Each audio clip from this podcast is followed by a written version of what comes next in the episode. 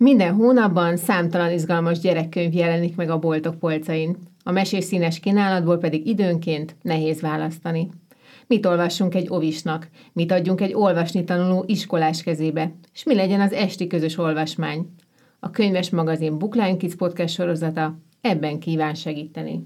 Jó napot kívánok!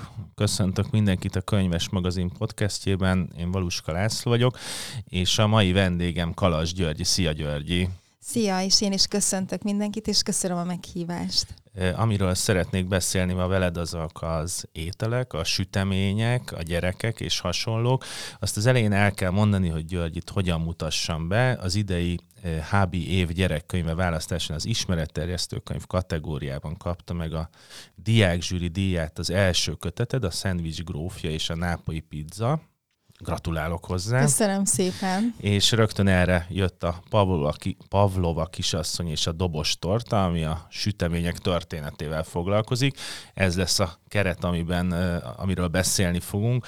Én onnan kezdeném, hogy az első sütős élményedet elevenítsük föl. Előtte én is felelevenítem a sajátomat. Nálunk az volt, hogy anyám az nem nagyon szeretett sütni, tehát egy iszonyú pepecs munkának tartotta, és az értékes idejét azt értékesebb dolgokkal szerette volna eltölteni. Ezért viszonylag korán az volt a válasz, hogy Lacikám, akkor hajrá, tied a konyha, és nagyon sok mindent tanultam arról, hogy hogy milyen önállónak lenni, kiszolgáltatottnak a, a, a liszt cukor minőségének, meg hogy egyáltalán, hogy milyen az, amikor nyomon kell követni egy receptet, amiben meg kell tanulni, hogy az egy csip, egy só az, az mit jelent. Tehát, hogy egy tök izgalmas dolog volt, és nagyon sok olyan eset volt, amikor elrontottam a sütit, meg olyan is volt, amikor a nagymamám táv, távból telefonon próbálta meg megmenteni a süteményt, úgyhogy innen indítanám, hogy neked mi az első élményed.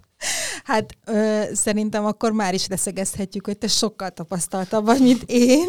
Nekem képzeld, hogy semmilyen sütős élményem nincsen gyerekkoromból, és leginkább azért, mert én, amire vissza, ahogy vissza tudok emlékezni a nagymamámra, az abból állt, hogy ő sütött vagy főzött, leginkább sütött, de ezt úgy képzeld el, hogy akkora tortákat, mint ez az asztal, uh-huh. gyönyörűen feldíszítve, ilyen krémekkel, feliratokkal, tehát nekem már az első éves születésnapi fényképem is, amin ott van, hogy Györgyi egy éves, ott is már egy gyönyörűen feldíszített, habos, nálam sokkal nagyobb torta volt. Tehát nekem ezek az emlékeim, hogy ilyen óriási torták készülnek a a konyhában, és én azt gondoltam, hogy hát akkor ez egy olyan adottság, amivel a felnőttek rendelkeznek, és nyilván majd én is ezt fogom csinálni a felnövök. És, és akkor mi történt? és hát kicsit nagyobb lettem, mikor kiderült számomra, hogy igazából ez egy nagyon speciális adottság, ami csak a nagymamámnak van meg, uh-huh. és azért süt állandóan, mert a környéken lévő faluban és a környéken lévő összes lagziba ő sütötte a tortát, mert kiderült, hogy annyira, annyira ügyesen tud sütni. Tehát ez a sütés-főzés, ez velem van gyerekkoromtól, de nem azért, mert én csinálom, hanem azért, mert nekem tényleg egy ilyen nagyon klasszikus falusi nagymamám volt, aki, aki nagyon-nagyon ügyesen, gyönyörűen sütött és főzött. A, ezt azért kérdeztem, mert a Pavlova kisasszonyban a gyerekeket vezetett be a sütemények világába, és miközben nézegettem, tehát most ezt mondhatnánk azt, hogy ez gyerekkönyv, de én rengeteg dolgot tanultam meg. Ami, hát amit nagyon örülök, külön, hogy ezt mondod. Külön köszönök. De hogy azon gondolkoztam, hogy a mai mai szülő-gyerek viszonyokat ismerve, hogy mennyire lehet problémás az, hogy egy gyerek elolvassa azt, hogy hogyan kell valamilyen sütit elkészíteni, és azt mondja, hogy anyu, akkor ennek essünk neki, de anyunak ez nincs kedvel, és vajon ma mondja ezt azt egy anya, hogy jó, akkor hajrá, tied a konyha, és fedezt fel magad és a tehetségedet, tehát hogy ez van. Neked vannak gyerekeid, tehát ne, nálad, igen. akkor induljunk ebből a konkrét példából, hogy nálad ez hogy van? Hát én azért megsütöttem vele. Most már egyébként beérett a gyümölcs, hogy így fogalmazzak nekem a nagyobb lányom már kamasz, és ő mindent megsüt egyedül, tehát tényleg olyan dolgokat is, aminek én neki is állnék. De én kicsikoruktól kezdve sütöttem velük. És egyébként én inkább sütöttem, tehát én inkább vagyok sütős, mint uh-huh. főzős talán azért, mert az egy kicsit olyan, mint a mosogatás, hogy egy ilyen nagyon látványos eredménye van nagyon gyorsan, míg az étellel ugye az van, hogy hát valaki vagy szereti, vagy nem, vagy ha két gyereked van, akkor az egyik szereti, a másik nem. A süteménnyel mindig ilyen azonnali sikert lehet elérni, úgyhogy én, én sokat sütök, szeretek én is sütni, és a gyerekekkel is mindig kezdettől fogva sütök, úgyhogy igazából beszámolhatok olyan tapasztalatról, hogyha ezt kezdettől fogva csináljuk a gyerekekkel, akkor igen, valószínűleg fogékonyak lesznek rá, és sokkal szívesebben tevékenykednek a, a konyhában. De hatalmas rendetlenséget tudnak csinálni, ők is, meg én is, ez biztos. a szépirodalmi ö, olvasmányaimból az nagyon egyértelmű volt, hogy a sütemény az mindig egy ilyen különleges státuszú dolog mindenféle korban és kultúrában könyvedben ezt különböző nézőpontokból, de bemutatod, hogy, hogy azért ez egy ritka dolog, hogy a, a süteménynek hogyan lesz egy olyan státusz, ami néha a hatalomhoz kapcsolódik, néha a jómódhoz kapcsolódik. Egyébként egy csomó mindent meg tudnak vele oldani, ünnepségeket, meg hasonlókat. És ezért kezdtem el azon gondolkodni, hogy mi, akik abban növünk már fel, hogy mindenféle sütemény rendelkezésünkre áll, és hogyha most innen a stúdiótól elindulnánk, és azt mondanánk, hogy öt percre mehetünk el, akkor nem tudom, valószínűleg találnánk, itt volt az Édesem, nevű hely, itt van egy hagyományos cukrászda a környéken, meg három másik ilyen menő, új kávézó süteményező, hogy a kultúrtörténetben, amikor beástad magad, akkor mi volt a számodra a legérdekesebb olvasata ennek? Mert, mert a könyvből az kiderül, hogy mindig igényünk volt arra, hogy az édességhez hozzájussunk, és, és mégis mindig egy ilyen különleges státusza volt, tehát nem a, nem a sósból lett a különlegesség ilyen értelemben, hanem, hanem az édességhez egy csomó olyan dolgot kapcsolunk, amit más ételekhez nem. Igen, ugye én olvastam egy olyan elméletet, de ezt még amikor a gyerekeim kicsik voltak, már akkor olvastam, hogy ugye nagyon sok szülőnek ez okoz a legnagyobb problémát, hogy a gyerekek csak édességet akarnak enni, és van, aki állítólag felnő kakaós csigán vagy kakaón, hogy tényleg van egy ilyen vonzódása az embernek az édes ízhez, és ez már abban is megmutatkozik, hogy már az anyate is édes. Tehát ez az mhm. első íz, amivel egy kisgyerek találkozik, és utána igazából most ez ilyen nagyon misztikusan hangzik, de mondhatnánk, hogy utána egész életünkbe keressük, keressük ezt az ízt, és tényleg már ugye barlangrajzokból egyértelmű, hogy az ősember is mindent megtett annak érdekében, hogy a, hogy a mézet, mézlelőhelyét például felkutassa, és erről például egy külön fejezet van a könyvben, amit elmondok a gyerekeknek, amiben bele se gondolnak, hogy a méz tulajdonképpen a kutyát szokták mondani ilyen első házi ásított állatnak, de a méh az ugyanúgy egy házi állat, amit már az őseink ö,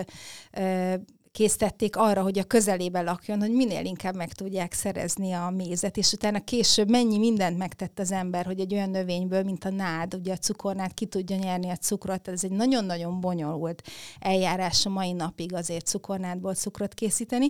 Úgyhogy igazából igen, van ennek egy, egy ilyen egy ilyen érdekes háttere, hogy az ember évszázadokon, évezredeken keresztül mindent megtett annak érdekében, hogy, hogy édességhez jusson, édes ízhez jusson, és hogy ugye pontosan ez, de mivel ezek mindig drága alapanyagok voltak, ugye főleg a cukor évszázadokon keresztül, ezek mindig valami ünnephez, valami speciális eseményhez kötöttek, és ez érdekes módon meg is maradt a mai kultúrákban, hogy hiába van az, hogy a sütemény alapja, alapanyaga most már bárki számára elérhető, meg ahogy te mondod, minden sarkon van egy cukrászda, azért süteményt tenni, tortát tenni, még mindig egy ilyen ünnepi alkalom, ami valami ünnephez kötődik, vagy valami családi együttléthez, és ezért, hiszen a süteményt mindenki szereti, és ugye nem csak azért, mert finom, hanem azért, mert szép is, mindent egyesít, ami, amit igazából az ember, ember szeret, vagy amire az emberre vágyik. Úgyhogy szerintem ezért nagyon-nagyon hálás, hálás téma, akár cukrászdát üzemeltetni, vagy akár mondjuk süteményről írni embereknek, gyerekeknek, mert, mert, mert mindenki szereti, mindenkit érdekel. És uh, egy kicsit azt is szerettem volna megmutatni, nekem is van két gyerekem, és azért tudom, hogy manapsága vannak ilyen elméletek, hogy a cukort ilyen ős ellenségként mutatjuk be, de én sokkal inkább szeret szerettem volna azt megmutatni, hogy ezzel hogy lehet így úgy együtt élni, hogy, hogy a helyén tudjuk kezelni. Tehát, hogy ezek nem, ezek ezek azért egy, évsz, egy torta például, amit már az ókori görögök sütöttek, tehát ez egy nagyon régóta velünk lévő élelmiszer vagy dolog nem ellenség, hanem, hanem, hanem a kultúránk része. Ehhez kapcsolódik egy adat, ami a könyvedben szerepel, amit most nem fogok tudni mondani, mert eredetileg nem készültem, de hogy párhuzamba állítod azt, hogy korábban mennyi volt a cukorfogyasztása az embernek, és hogy most mennyi, és a kettő közötti különbséget tudom érzékeltetni, hogy sokkal-sokkal több. De Én hogy sem tudom pontosan, de úgy emlékszem, hogy fél kiló volt a 19. század egy végén. Évben, egy évben, most pedig 40 kiló. Nagyon durva. Nagyon sok. Igen. És, és nem is tudom, hogy ebbe benne van-e a hozzáadott cukorként mm. fogyasztott cukor, tehát amit az üdítőkben, meg az egyéb dolgokban vagy csak a boltban megvásárolt cukor. Tehát ezt most én se tudom, hogy hogy mérik.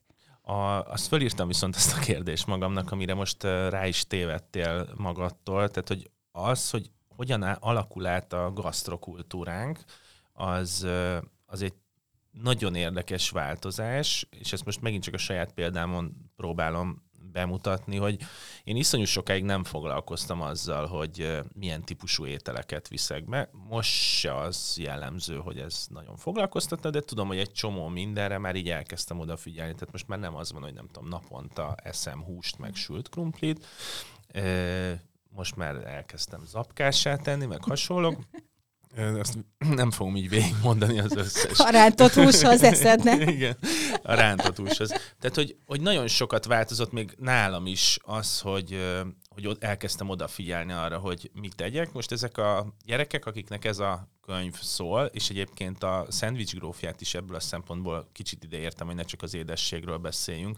Tehát ők már egy nagyon másik kultúrában nőnek fel, meg elvárásrendszerben, mint amiben te vagy én felnőttünk hogy ezt, ezt neked mennyire nehéz átugrani ezt a, nevezhetjük így szakadékot, hogy, hogy lehet, hogy már a gyerekeitől azt várod el, hogy ők különbséget tegyenek a között, hogy a gyors étteremláncban junk foodot esznek hazafele az iskolából, vagy pedig álljanak meg a vega kifőzdében, és ott, ott tegyenek.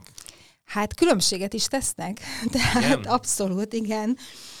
Az egyik lányom, ő, na, ő be se tenni a lábát semmilyen gyors étterembe, másik azért, azért úgy szívesen.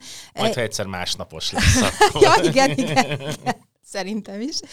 Úgyhogy, úgyhogy különbséget tesznek, de egyébként pontosan az első könyvem ebben a témában a szendvics grófja és a nápolyi pizza volt. Írtam egyébként már korábban is, tehát már a Sandwich Grófja is a negyedik könyv volt. Volt egy korábbi mesekönyvem gyerekeknek, az is gasztronómiáról szólt, az egy étterembe játszódott.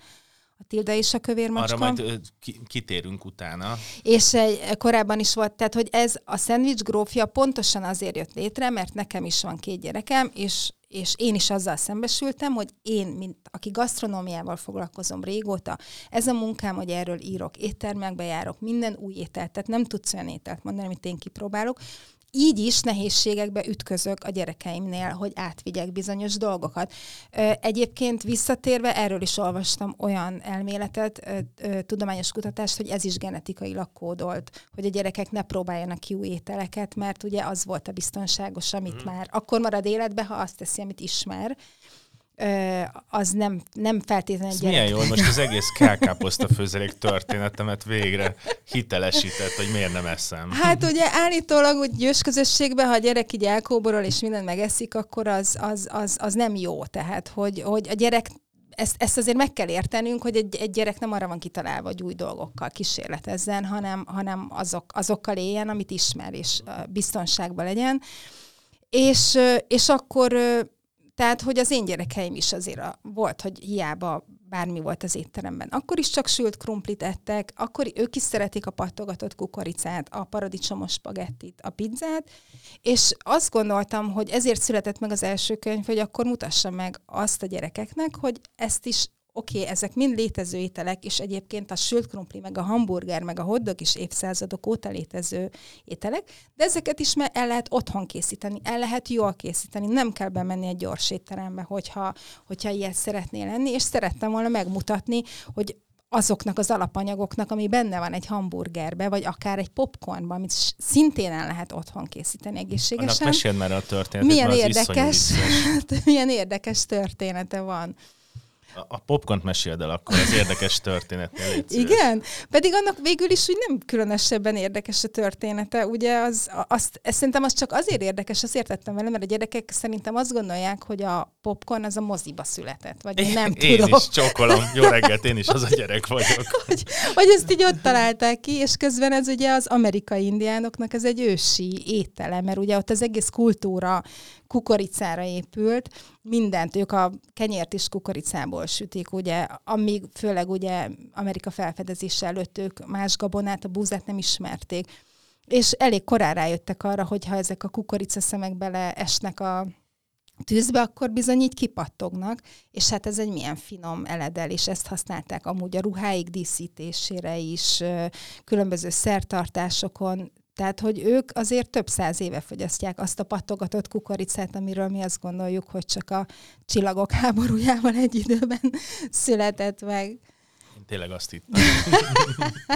a, még visszatérek arra, amit az előbb mondtál, csak itt csináltuk ezt a kis epizódot a popcornról, hogy mondjuk, hogyha a pizzán levezetjük ezt, amit Szerintem nekem volt az életemben olyan korszak, amikor ezt a családban a junk food kategóriába sorolták mert nem tudom, utcán lehetett kapni, és még egyáltalán senki nem tudta elképzelni, hogy otthon hogyan lehet ezt elkészíteni. Ráadásul nálunk akkor a, egy ilyen vastag tésztás modell volt, amit otthon erőltettünk. És, és egyébként ez egy tök egyszerű elemekből álló, nem kell hozzá iszonyú nagy tudás abból a szempontból, hogy gyorsan meg lehet tanulni azt, hogy hogy tudsz egy jó tésztát előkészíteni, meg hogy hogy kell egy jó paradicsomot rárakni, és hogy ez tényleg egy-két dologgal működik. Ezt csak azért mondom, mert a múltkor felelevenítettem egy pizzasütésnél azt a történetet, hogy nekem a gimnáziumi évek vége fele a kedvencem az volt, hogy lehetett rendelni az egyik pizzázóból mix pizza volt, amire te jelölted be, hogy mit kérsz rá, és tudod, így volt egy nem tudom, 50-es lista, és akkor is és jó volt. Kértél. Persze. Tehát tényleg a, a bab, a, tényleg a ananász, minden. Tehát, hogy a, ha ugyanazért a pénzért, hogyha nem kérek semmit, vagy mindent megkapok, akkor nyilván azt választom, hogy akkor mindent kapjak meg. És, és ezt csak azért mondtam, vagy elevenítettem fel ezt a történetet, mert szerintem tök fontos ez a tanulási folyamat, amin én is keresztül mentem, hogy hogy lehet eljutni addig, hogy egy normális pizzatésztet, vagy én egy vaslapot is kaptam egyszer karácsonyra, és, és te meg ezeket így felfedezett, hogy egyébként milyen a nápolyi pizza, milyen a római pizza, milyen a amerikai pizza, és hogy a gyerekeknek is meg lehet ezt mutatni, hogy egyébként a pizza, amit megveszünk, és nem biztos, hogy a legtökéletesebb, azt egyébként elég jó minőségben elő tudjuk állítani. Tehát, hogy valójában a, ennek a két kötetednek az állítása számomra így olvasóként az is, hogy merjünk azzal szembenézni, hogy ezeket létre tudjuk mi is hozni. Igen, igen, hogy Hát igen, hogy otthon is meg tudjuk csinálni, legyen kedvünk nekiállni, meg hogy eleve azt szerettem volna egy kicsit megmutatni, tehát ha megnézed a szendvics grófját, ott minden ételt igyekeztem így darabjaira szedni, és ez a süteményes könyvben is az van, hogy hogy ezek nem így teremnek a fán, hanem, hanem akár egy hamburgernek is, vagy egy hotdognak tök sok összetevője van. Nézzük meg akkor a ketchupot, aminek szintén van egy nagyon érdekes története. De miközben eszed a hamburgert, vagy a hotdogot, vagy mondjuk a pizzára rárakod a ketchupot, ez eszedbe se jut. És igazából azt szerettem volna megmutatni, hogy ezek mind azért, hogy ezt most meg tudjuk enni, ezeknek mind ilyen évszázadokra vagy évezredekre visszamenőleg, tehát ezt valamilyen ősünknek, embernek ki kellett találni, hogy jé, hogyha paradicsomból csinálok egy ilyen mártást, meg egy kicsit teszek hozzá valami ecetet, meg cukrot, akkor ez így finom.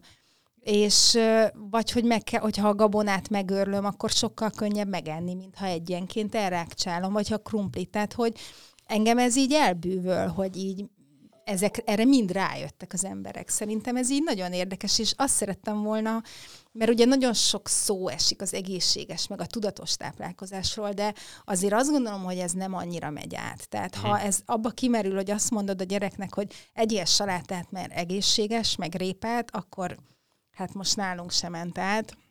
Viszont ha megismerik ezeket az ételeket, meg az alapanyagokat, meg ez bennük egy kis kíváncsiság, akkor akkor szerintem lesz igényük arra, hogy amit ők esznek, a saját maguk készítsék el, és mondjuk jó minőségbe készítsék el. És ne gondolják azt, hogy ez, hogy mondjuk a tojás az tényleg azért van, mert ott valaki valahol előállítja. Ezért is van például a, a Pavlova kisasszonyban egy külön fejezet a, a tojásnak, mert szerintem sokan még, még ezen se gondolkodnak el igazából. És ráadásul a Pavlovának, a Pavlova kisasszony könyvnek van egy tök jó nézőpontja, hogy egy kicsit olyan, mint hogyha egy ilyen ö, kezdő csomag lenne ö, szakácsoknak, cukrászoknak abban az értelemben, hogy valahogy így az alapanyag felől közelítesz. Tehát ahogy említetted, a mézet van szó, külön a lisztről is, a tojást azt említetted, tehát hogy nem, nem a sütemény felől közelítesz ahhoz, hogy felépüljön ez a könyv, hanem hogy, hogy a liszt például, amit megint csak egy ilyen nagyon természetes és egyszerű dolognak Igen. tartunk,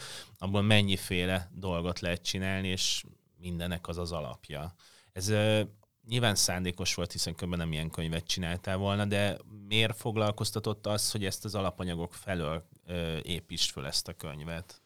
Hát egyrészt ezért, hogy tényleg ez egy kicsit egy rögeszmém, hogy, hogy, hogy, hogy bemutassam, hogy, egy, hogy, hogy mennyi munka van mondjuk egy tálétel mögött, ami oda kerül a gyerekek elé, mert szerintem akkor sokkal jobban fogják tudni értékelni, és azért elengedhetetlen a jövőre nézve, hogy elmenjünk egy kicsit fenntarthatóbb világba, és fenntart, ami fenntarthatóbb étkezést is kíván.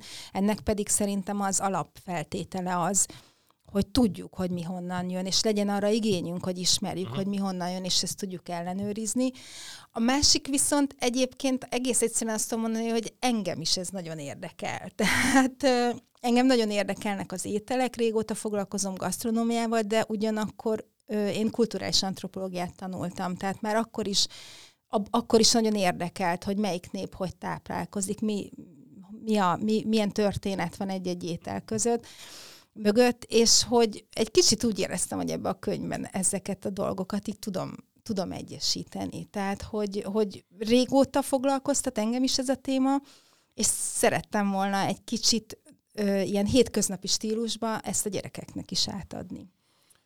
Ez nekem abszolút átjött mezei, mezei olvasóként, és, és ami ebből a szempontból ilyen kulturális érdekességként nekem így összeállt, az az, hogy egyébként ezek a fűszerek, ezek hogyan kötnek össze kultúrákat, és hogy akár ilyen értelemben ízek is hogyan kötnek össze egymástól távol eső kultúrákat, amik, amik szerintem iszonyú izgalmasak, hogy egy nem tudom, fahé hogyan kerül be a mi konyhánkba.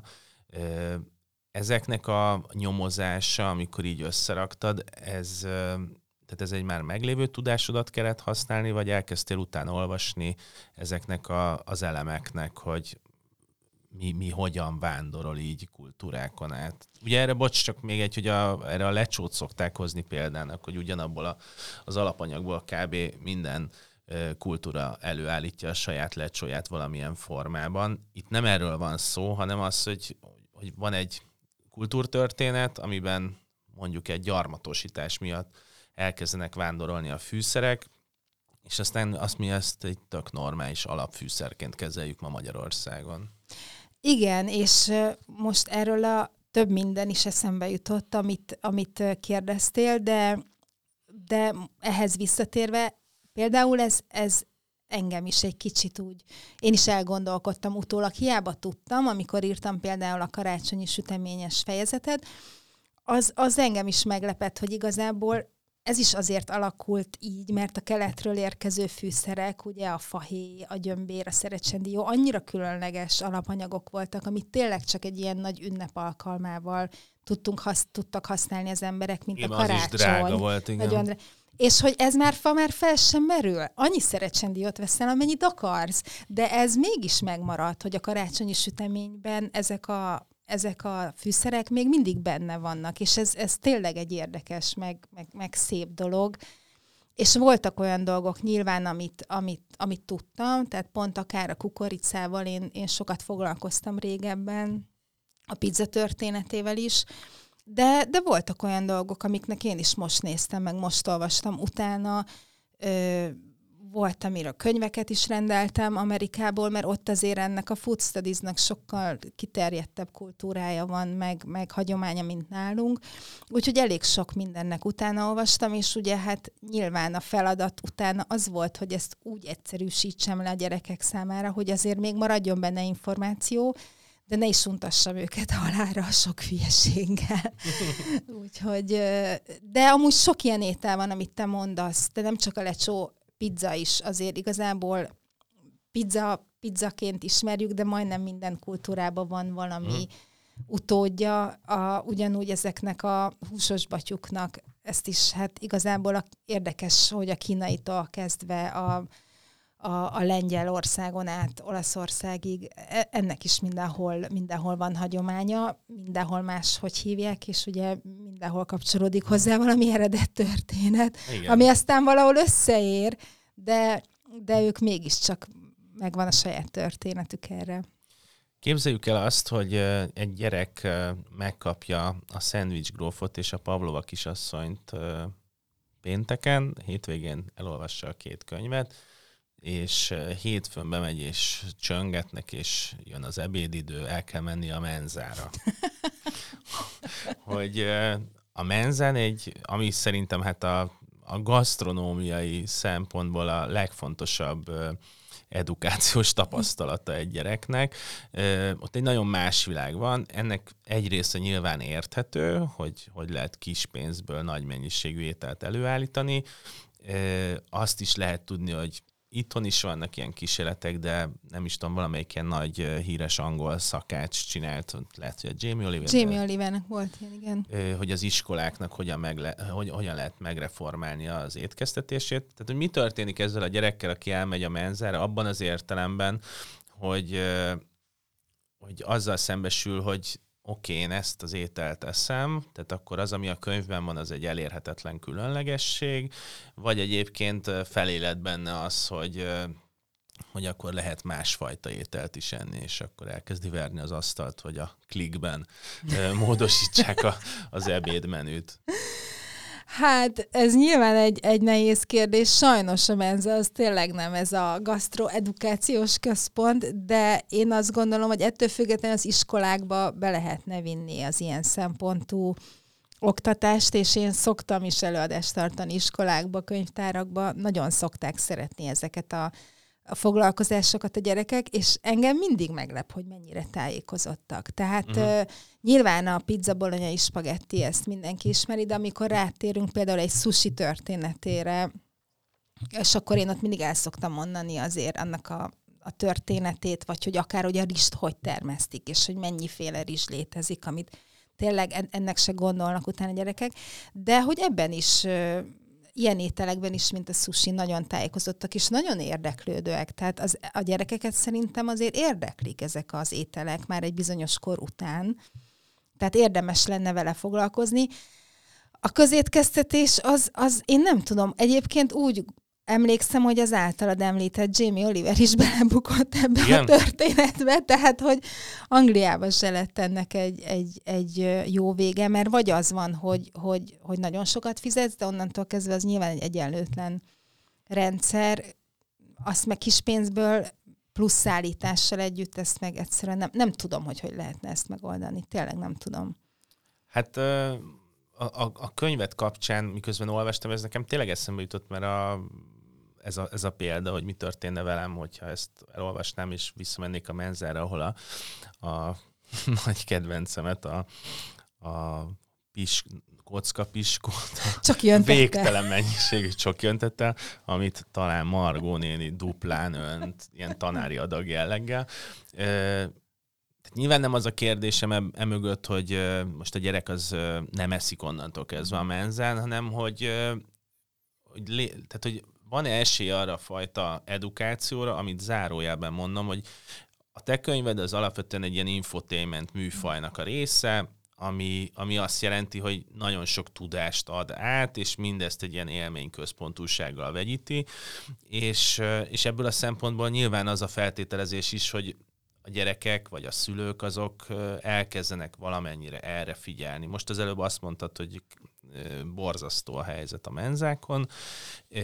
Ezt most így nem tudom, hogy borzasztó, én nem Jó, eszek nem menzát. A, a két, két gyerektől ezt, ezt ha, tehát nyilván egy gyerek sincs oda a menzáért, Nekem is vannak ezzel kapcsolatban kérdéseim, például, hogy miért erőltetik még mindig azt a koncepciót, hogy a, a magyar étel az leves plusz főétel. Mm. Tehát szerintem ezt, ezt már rég nem kéne a menzán nyomni, hogy minden egyes nap a gyerekek elé Igen. tesznek valami levest, ami után még meg kéne enni egy főételt.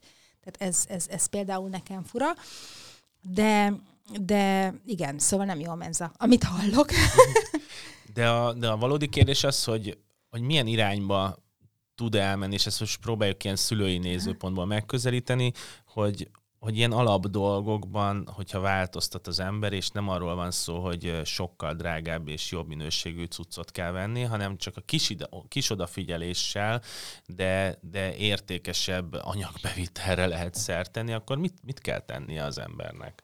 Otthon? Igen, tehát egy ilyen hát átlag Szerintem szülőnek. azzal, hogy saját magunk készítjük el az ételeket, és mondjuk ebbe bevonjuk a gyerekeket, az már egy nagyon nagy előrelépés, mert abban az ételben, amit én készítek, vagy abban a süteményben, amit én sütök, az van, amit én beleteszek. Mm. Tehát pontosan tudom, hogy abban mi van, és szerintem az már egy akkora előrelépés, hogy te pontosan tudod, hogy ez tartósítószer és adalékanyag és színezék, és nem tudom milyen mentes, hogy igazából nem is kell ahhoz bioboltban vásárolni, már attól, hogy te magad főzöd, már egészségesebb lesz szerintem. Tehát én ilyen irányba kellene elindulni, hogy ez kicsit a, a mindennapjaink része legyen. És most megint nem akarok, tehát ez, ez egy végképp nem tartozik ide a magyar oktatás, de hogy, hogy, hogy ez, hogy ez semmilyen szinten nem jelenik meg jelenleg, ugye, hogy akár egy palacsintát megsütnének az órán a gyerekek, vagy egy szendvicset elkészítenének. Háztartástechnika órán mi tanultunk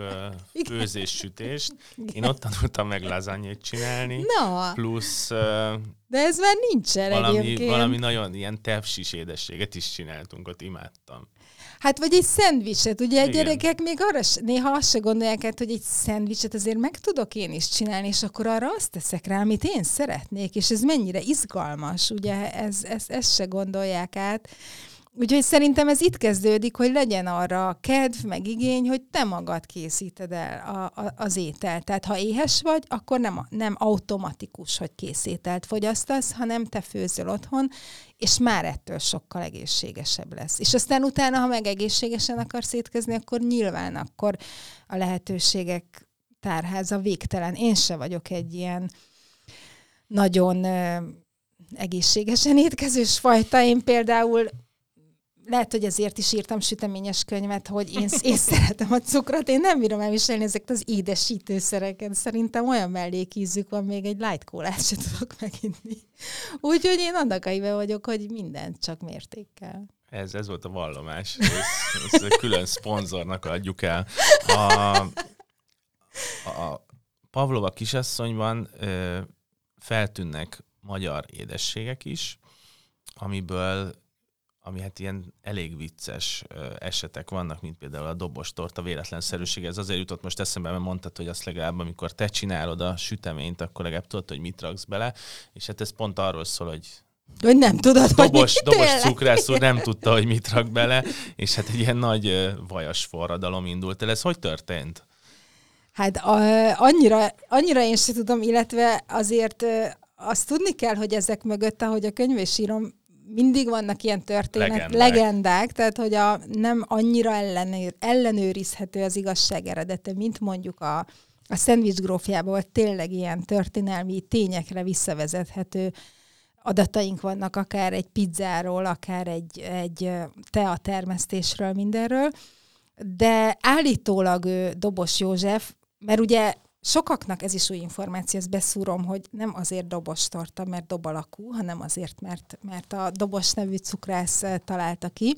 Állítólag ő valami sóskrémet szeretett volna készíteni, de vagy ő, vagy a cukrásza véletlenül cukrot tett a vajba, hogy most tényleg véletlenül vagy direkt, azt, azt nem, nem tudjuk, de így találták ki ezt a, ezt a vajas krémet, amivel utána megtöltötték a, a dobostortát, és ez azért volt nagy találmány, mert ugye a vaj azért hűtőszekrény nélkül is viszonylag tovább eláll, tehát sokkal tovább elálltak így a sütemények, és ez a cukormáz, ez a nagyon kemény karamell is azért van a dobos tetején, hogy így légmentesen lezárja, és gyakorlatilag tartósítja. Tehát ő ezzel a dobostortával tényleg egy forradalmat csinált, mert onnantól kezdve azt a tortát Párizsba lehetett szállítani például, anélkül, hogy megromlott volna. Úgyhogy ez tényleg abban a korban most már ezt nem fogjuk fel, vagy nem, nem így látjuk, de ez egy tényleg egy, egy nagy, nagy találmány volt. Neked egyébként a kultúrák közül melyik a kedvenc édesség Kedvenc kultúra? Az édesség kultúrád. Nem, mert most azon gondolkozom, hogy a, a magyarban én azt hiszem pont ezt a vajas, vajas jellegét nem hát szeretem. Hát én sem szeretem. De mondjuk, amikor így az ember, például én kiszabadultam mondjuk Olaszországba, Igen. ahol ezek a különleges ilyen töltött cuccok vannak, én azokat imádom. Miközben, amikor nem tudom, milyen ázsiai édességet teszik az ember, az megint tök másból van, és nincs ez az erős cukros íz, de, de visszakapod. Igen. igen. Közben meg azt is tudom, hogy Amerikában meg mindent leöntenek sziruppal, a, tényleg igen. a rántott csirkét is, tehát hogy hogy neked van ilyen kedvenc édességkultúrád? Hát egyébként én tartozok egy olyan vallomással azonosítom. Második, második vallomás. Nem is különösebben szeretem az édességet. Tehát, hogy én vagyok az, aki soha nem vesz csokoládét, mert én rajtam rög az egész család, ha véletlenül van ott egy sport szeret, én azt úgy eszem meg, hogy akkor bekezdem a felét, a másik felét, meg elcsomagolom, hogy majd jó lesz későbbre. Tehát nem, nem, nem eszek sok édességet. És nem is szeretem az ilyen, tehát én nem szeretem a krémes süteményeket, én sem. Én meg ezeket az olasz krémes hmm. süteményeket se szeretem. A kekszeket szeretem, illetve a franciáknak ezeket a nagyon kis finom mint a madlen, ezeket a, az ilyen krém nélküli mandulás, piskótás dolgokat, azt, azt, azt nagyon szeretem, és a kekszeket. Az előbb már szóba került az, hogy a Sandwich grófja előtt volt egy másik könyved, ami a gasztronómiával már foglalkozott, és az fikció. Igen. Ez az utóbbi két könyv, ez nem fikció. Igen. Viszont mind a kettőben nagyon fontos, hogy milyen történeteket mesélsz el miért váltottál, és egyébként mennyiben más, mennyire érzed otthonosabban magad esetleg ebben, vagy mennyire hiányzik a fikció, tehát hogy van itt a viszony a kettő között? Hát, ha most az igazságot mondom ezzel kapcsolatban. Valomás három, igen. Akkor képzeld el, hogy ez nekem a szendvics grófja így ebben a formában egy nagyon régi ötletem, és én ezt régóta szerettem volna megvalósítani, és hát te biztos tudod, mert te ebben a könyvszakmában tevékenykedsz, hogy egészen sokáig nem volt ez divat, hogy ismeretterjesztő könyvek legyenek gyerekeknek. Ö, és, és aztán egyszer csak lett ebben egy forradalom, ami főleg ilyen Németországban, Lengyelországban is nagyon jó ilyen kis ismeretterjesztő könyvek születtek, és akkor itthon is uh-huh. Azt hiszem ennek egyik jeles képviselője volt ez az esti mesék lázadó lányoknak, amikor, amikor így, így kiderült, hogy azért nem, nem csak fikcióval lehet uh-huh. a mhm. gyerekeket szórakoztatni, hanem érdekli őket a tény, tények uh-huh. is, meg ezek az érdekességek. És volt ebben egy nagy robbanás, és akkor, akkor, akkor, akkor én is megírtam ezt a könyvet.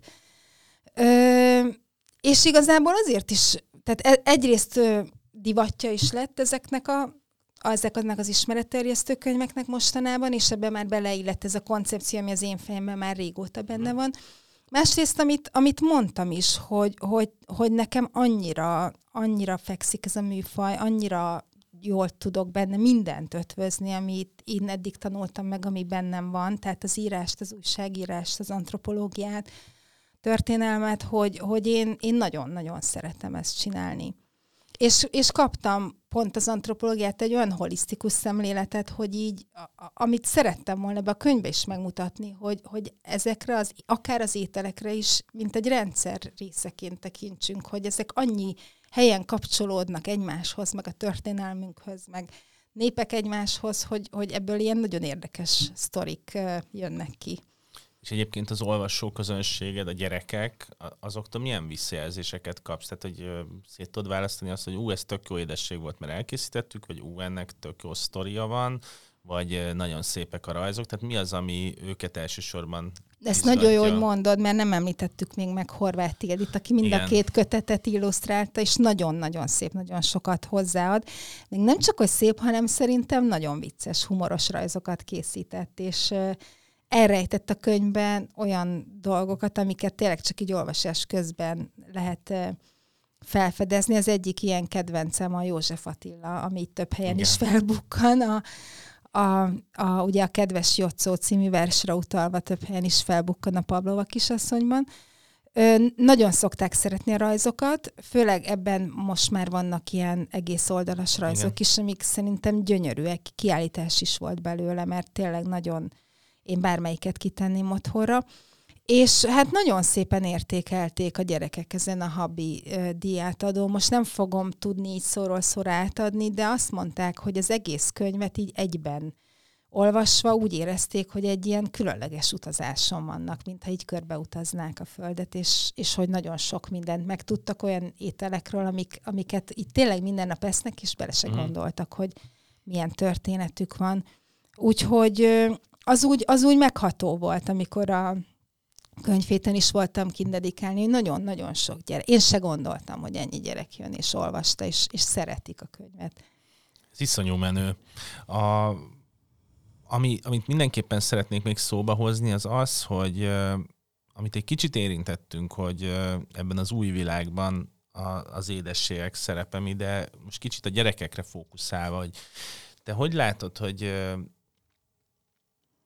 miközben a, amit én így leveszek, úgyhogy én egy gyerek nélküli felnőtt ember vagyok, de van egy unokaöcsém, akit látok sokszor. Tehát én azt érzékelem, hogy, hogy a szülők azok egyfelől egyre több mindent egyre korábban rátestálnának a gyerekre. Másfelől van egy nyilvánvaló ilyen félsz azzal kapcsolatban, hogy sokkal-sokkal több információ és zaj és impulzus éri őket, mint bármikor korábban. Hogy ebben a kettősségben ott van az is, hogy ezek a gyerekek már egy olyan világban élnek, amikor olvasunk külföldi vagy magyar szakcikkeket, amikor már azzal foglalkoznak, hogy lehet, hogy 2040-ben vagy 50-ben már sáskát kell lennünk, mert hogy ez már nem egy poén kategória, hanem tényleg a, a túlnépesedés meg a klímaválság miatt. Tudósok meg szakemberek azzal foglalkoznak, hogy mit mivel lehet majd leváltani hosszú távon.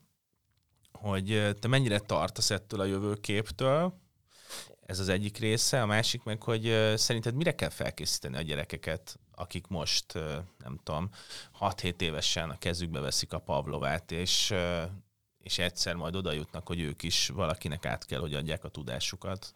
Hát szerintem mindenképp arra, amit már mondtam, hogy főzzenek, hogy saját maguk uh-huh. készítsék el az ételt, és egyébként, ha ezt a ne- negatív, nem tudom most ezt negatív idézőjelben, negatív jövőképet nézzük, akkor nem csak, hogy saját maguk készítsék el, de simán lehet, hogy tényleg 2050-re már azt fogjuk mondani, hogy saját maguk termesszék uh-huh. meg, és meg is lehet nagyon-nagyon sok mindent meg tudnánk otthon magunknak termeszteni. E- e- Erre azért már nagyon sok tanulmány meg kísérlet rámutat, tehát akár egy, egy, egy ilyen kisebb erkélyen is, tehát hogy valószínűleg függetleníteni kell egy kicsit a, a, az, az étkezésünket az ilyen ellátóláncoktól.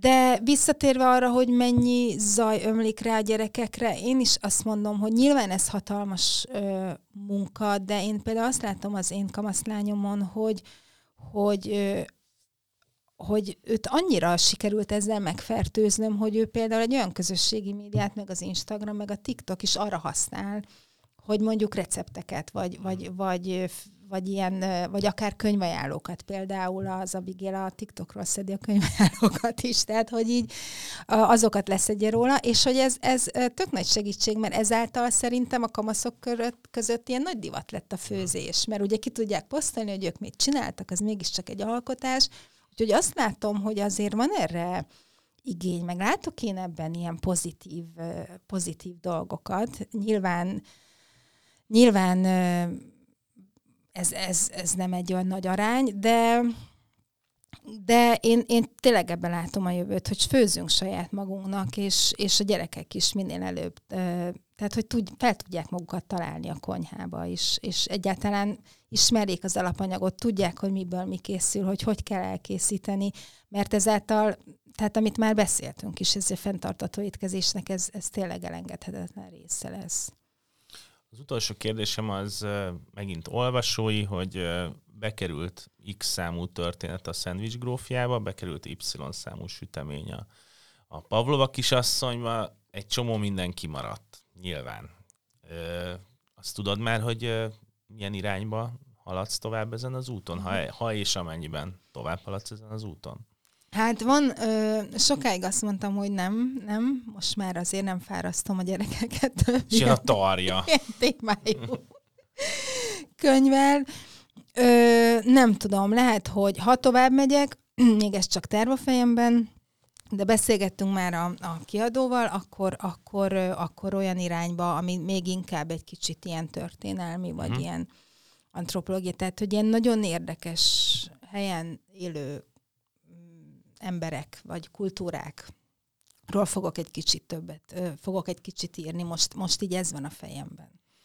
Szuper, hát akkor ezt is nagyon várjuk. Köszönjük szépen, hogy itt voltál velünk, és beszéltél a könyvekről, meg az ételekről, meg a gyerekekről. Hát én köszönöm. A kedves hallgatóknak is köszönöm, hogy hallgatták a Könyves Magazin podcastjét, és mindenkinek javaslom, hogy keresse meg Kalas Györgyi Pavlova a Kisasszony és a Dobos Torta című könyvét, és további jó podcast hallgatást viszont hallásra. köszönöm, köszönöm.